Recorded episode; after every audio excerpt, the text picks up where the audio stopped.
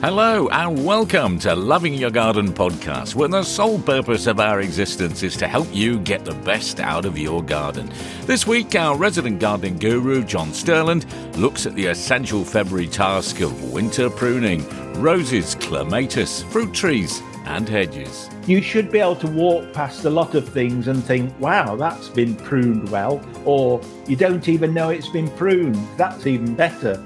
Plus, we'll answer the usual member questions. But first, let's consider the tools we'll need. We'll start, Rod, if you don't mind, by a few tools. There we are, look, a proper yeah. pruning saw. Pruning saw. It's nice because that cuts as it pulls back. A good pair of secateurs. Uh, the pair of secateurs you have all depends on how much you've got to prune, etc. I mean, if you've got a big garden, um, it's always best to have a good pair of secateurs. These are Felcos. So, yes, but you're looking at something around 35, 40 pounds for a pair like that. Yeah. And the ones with the swivel handles, you're looking at 60 pounds. I've got a pair of those as well. In fact, I've got six pairs of secateurs, but I thought I'd just show you those. And of course, little shears. Yeah. Because when you think about it, trimming plants as well is also pruning. Yes, it really is. And then yeah. the other thing I've got is a decent size a bow saw, and as you notice with um, bow saws for cutting trees and things, it goes narrow so you can get in between gaps, and that is the blade for wet wood. You can either get a wet wood blade or a dry wood. You know, if you just want to cut bits of um, window frames and stuff like that up, you can get a dry wood, but that's a wet wood one. So, and that's base. I've got. I've also got one of those long four meter pruners, but yeah. they are useful. A good set of tools. So um, I've got the important. telescopic handled uh, ones for doing the the ornamental yes. trees. Yes, I haven't. Uh, they're me, quite good. I haven't bought me what people call loppers, which I call heavy pruners, yeah. because one of the words I cannot stand in pruning is lop. I think it's, it's just something I have never been able to cope with. I cannot lop your trees, missus. It just doesn't sound. It just doesn't sound technical enough to me. So um, yes. now don't go and choke yourself. Very so, good. Yeah, so there we go. So once you've got the tools and things, you you off you go. Let's talk about the probably the one of the more popular ones. I mean, I mean Buddleia is a is a given, isn't it? Uh, you've got yeah. you've given Buddleia, you've already given that a trim, so to stop it rocking yes. around in the winter, but it's still probably four feet, uh, three four feet. Yes, yes, it can yeah. be, but cutting it back at the beginning of winter um, just to stop it rocking about, you'll probably find that over this winter, particularly, um, you've got some nice new shoots lower down. Yeah. And that's perfect because nobody likes cutting shoots off at the top. But if you can see some a bit lower down, then now's a great time to cut to down to those, and all the energy will go into those.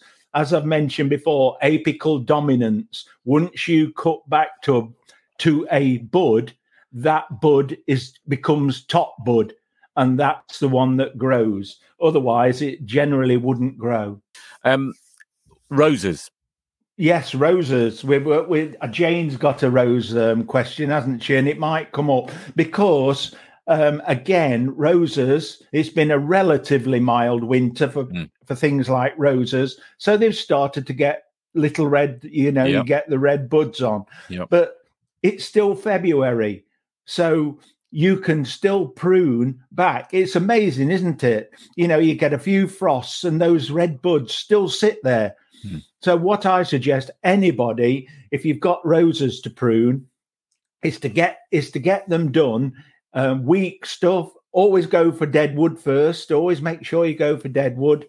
Get all that out. And any weak shoots. Um, if you've got shrub roses, you don't do too much pruning of shrub roses, just just a few the weak shoots and trim them back that little bit. And you can do that now, no problem. So we can answer Jane's now. So to, yes, Jane, you can do it. Whatever you cut back to, they will be the buds that grow. And don't worry, they are determined to grow. It's early in the year, you know, and they will grow. They uh, they aren't going to give up to a bit of frost at this time of year.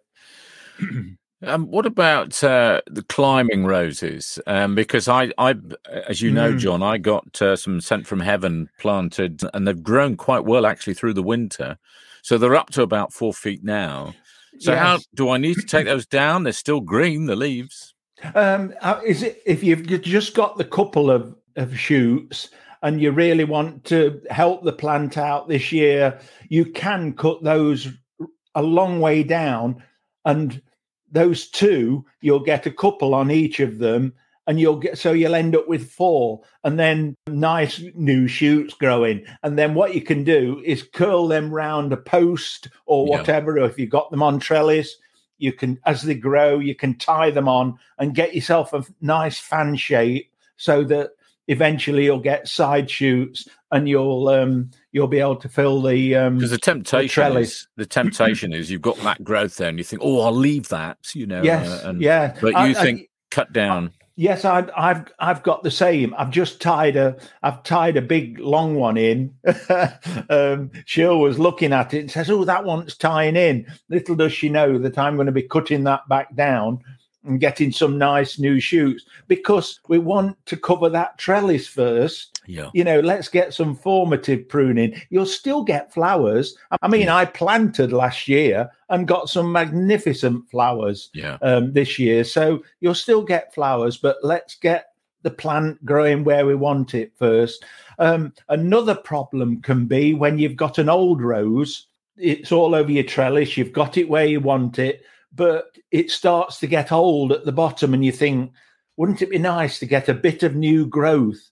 And if you possibly can, look down at the bottom or look at the roses growing and see uh, if the one of the oldest stems you can take right out to the bottom because you've got the others that are giving you the the the flowers for this year mm. but cut that down and you'll get nice new shoots and that you can tie those in. And if you do that sort of one every year, basically over four or five years, you're replacing, you're replacing the wood, yeah. all of it. So that rose after 20 years can still look fabulous. Great and that, that that that's that's the art of uh, uh, the art of it. I've always said, Rod, if the government says you can have a job, we'll pay you, but you can pick your job I would have picked pruning because I absolutely love it. So um, you should be able to walk past a lot of things and think, wow, that's been pruned well, or you don't even know it's been pruned. That's even better. But, mm. um, you know, sometimes you walk down the street and you've got a beautiful tree and it's been just cut back to four stumps. And uh, that's fine if you pollard him, but, um, you know, ornamental. We're wanting to keep it ornamental all the time.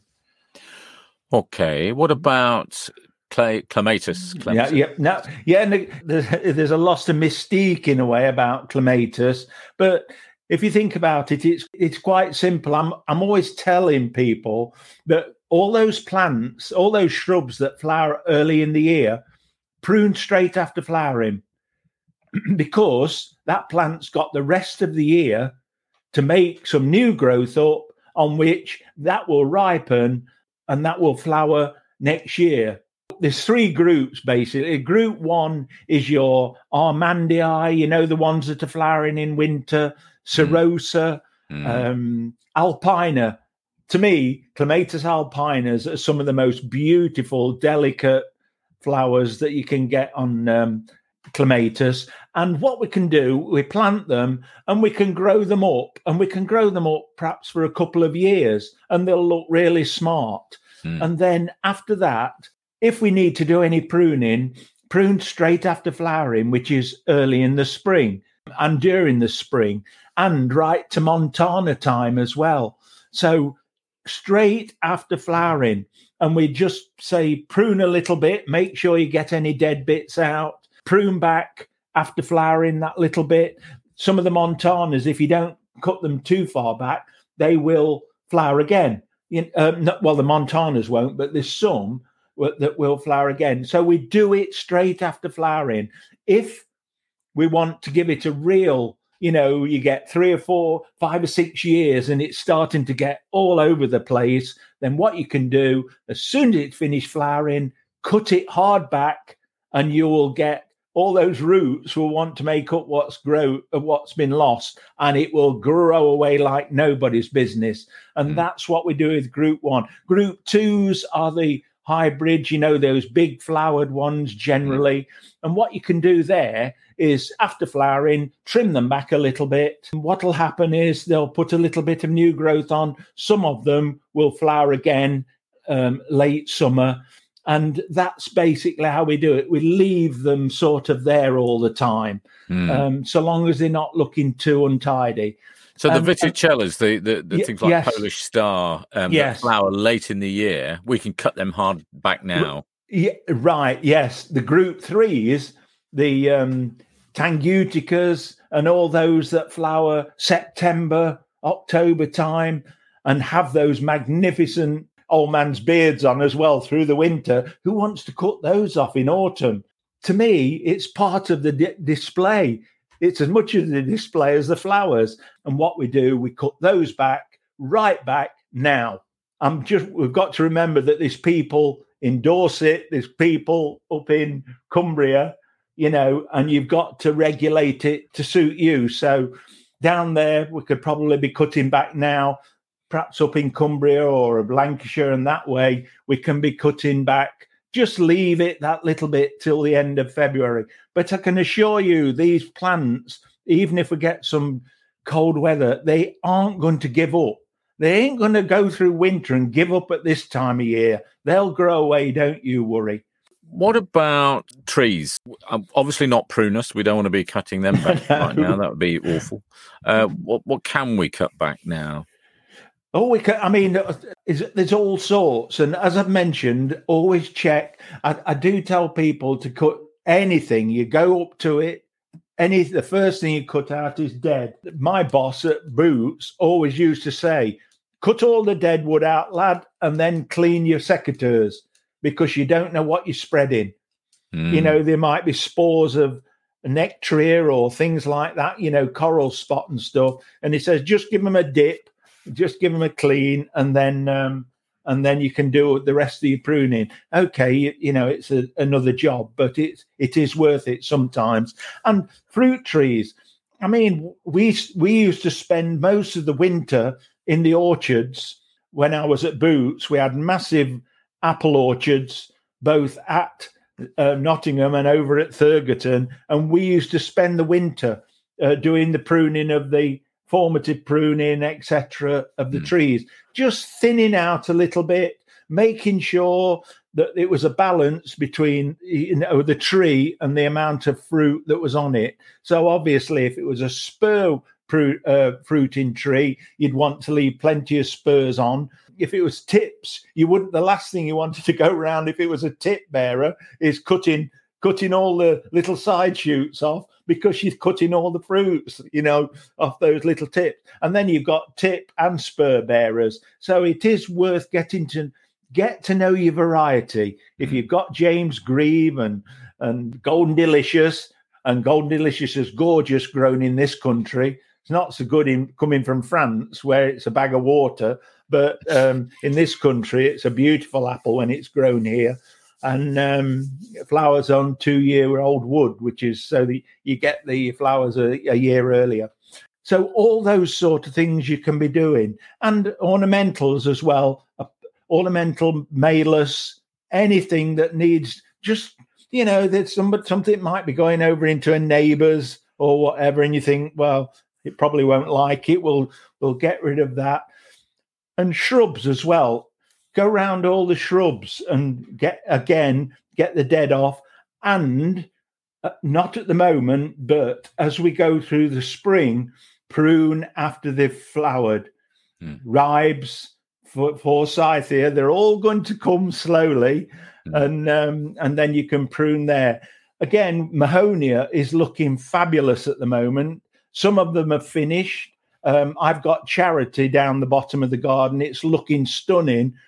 But if it needed any pruning, it would be done straight after flowering again because it's that one of those early flowerers. So we do it, it can produce new growth over the summer that will ripen and it'll flower next year. And also remember now that um, those mops really soon can come off in our area at the end of the month, I will be taking the mops off the hydrangeas, yeah. and you'll probably find underneath is two beautiful buds, lovely green buds that have been protected by that mop, and they they'll be tough as old boots. Don't you worry, they won't um, they won't suffer. And even if they did, you could cut them back a little bit. And if you've got a very old hydrangea, again, you can go just like that um, climbing rose you can go down into the bottom and find some really old stuff. You might need your heavy pruners, but a couple of those older stuff, yes, they're going to have lots of shoots coming up off that old wood. That take a couple out, have a good look first before you take anything out. Go down a couple of three times if you want to, because once you've cut something off, you can't put it back, but you can always take a little bit more off after. Mm. So go down, take, and that will encourage. If you get some of that old wood again, you'll get some lovely new shoots coming from the bottom, and your hydrangea over 20 years will still look lovely. Yes, you can. So you can do that. Anything other, else on the pruning side? Yes, the other big pruning rod uh, for now, particularly, is renovation um, and I think uh, Frank's got a problem, hasn't he? It's, well, it's not so much a problem. He's got a laurel and he wants to see if he can cut it further back. Well, it's a great time now because what you can do, laurels, privet, all those sort of things can be cut back really hard, particularly if you've got a hedge that's really grown and it's miles too too big you can really cut hard back and again into that all that old wood. Because what will happen you cut back and you've got another month for buds to develop that would never develop at all on that old wood. Laurels are classic. You can really cut a laurel so hard back. And again they, this is an old plant so all those roots that are down there want to make up what's been lost. So an old hedge will grow like nobody's business, but you as well can be really cut hard back, and you'll just find it gives it a crew cut, and you'll just have masses and masses of new growth. And this is a great time to do it because it's got all the summer to put on that new growth. And sometimes you can cut a, a big laurel hard back and by the end of the year, you wouldn't even know it's been hard cut, but you've got a nice hedge. Good question here from Ruth Titherley. Uh, I'm very aware of the drive to go peat free, but I'm worried that it'll result in disappointing plants. We had Rosy Hardy on the other week, Did, and they're basically almost peat free now, but they do use peat for propagation. Hmm. And I still think um, Ruth, that you can go peat free, no problem at all. But I would use slow release fertilizer. In a lot of the composts, um, there's not much nutrient. So what I do is mix in slow release compost. You can get Osmocote. There's one or two. You go to a garden centre and you can buy a box and you mix it in with your compost. And what it does, it feeds for six months and that basically takes you through the winter, mm. uh, uh, through the summer, um, feeding your plants. Even then, when I put slow release fertilizer in, I do give a little bit of liquid feed, and I, am a Phostrogen fan. Um, I can say it on here; it doesn't matter. I'm a Phostrogen fan. I am not so much a, a Miracle-Gro because mm. it's Miracle-Gro's salt based, and mm. it can build up in your pots. But I mean, it's brilliant stuff just to you know, to give plants a boost. But um, it's very high nitrogen, and you can get a lot of growth at the expense of flower if you're not careful. Um, that's why I use Phostrogen, which is rock based and also a little bit more pot on the potash side rather than the um, nitrogen side. And if you do that, Ruth, you'll have lovely plants. You will. Don't firm it down as well because air is just as important in your compost. So just to, if, even if you potted something, just tap it like that. Don't ram it like we used to do with the old John Innes. Just tap it and um, it'll be fine. Thanks to John Sterland for his usual spot on advice. And if you haven't yet found our Facebook group, just search Loving Your Garden. And if you like what you see, join us. It costs nothing, and you'll find a friendly bunch of very knowledgeable and inspiring gardeners to swap stories with. And don't forget to share this podcast. Till next time, happy gardening.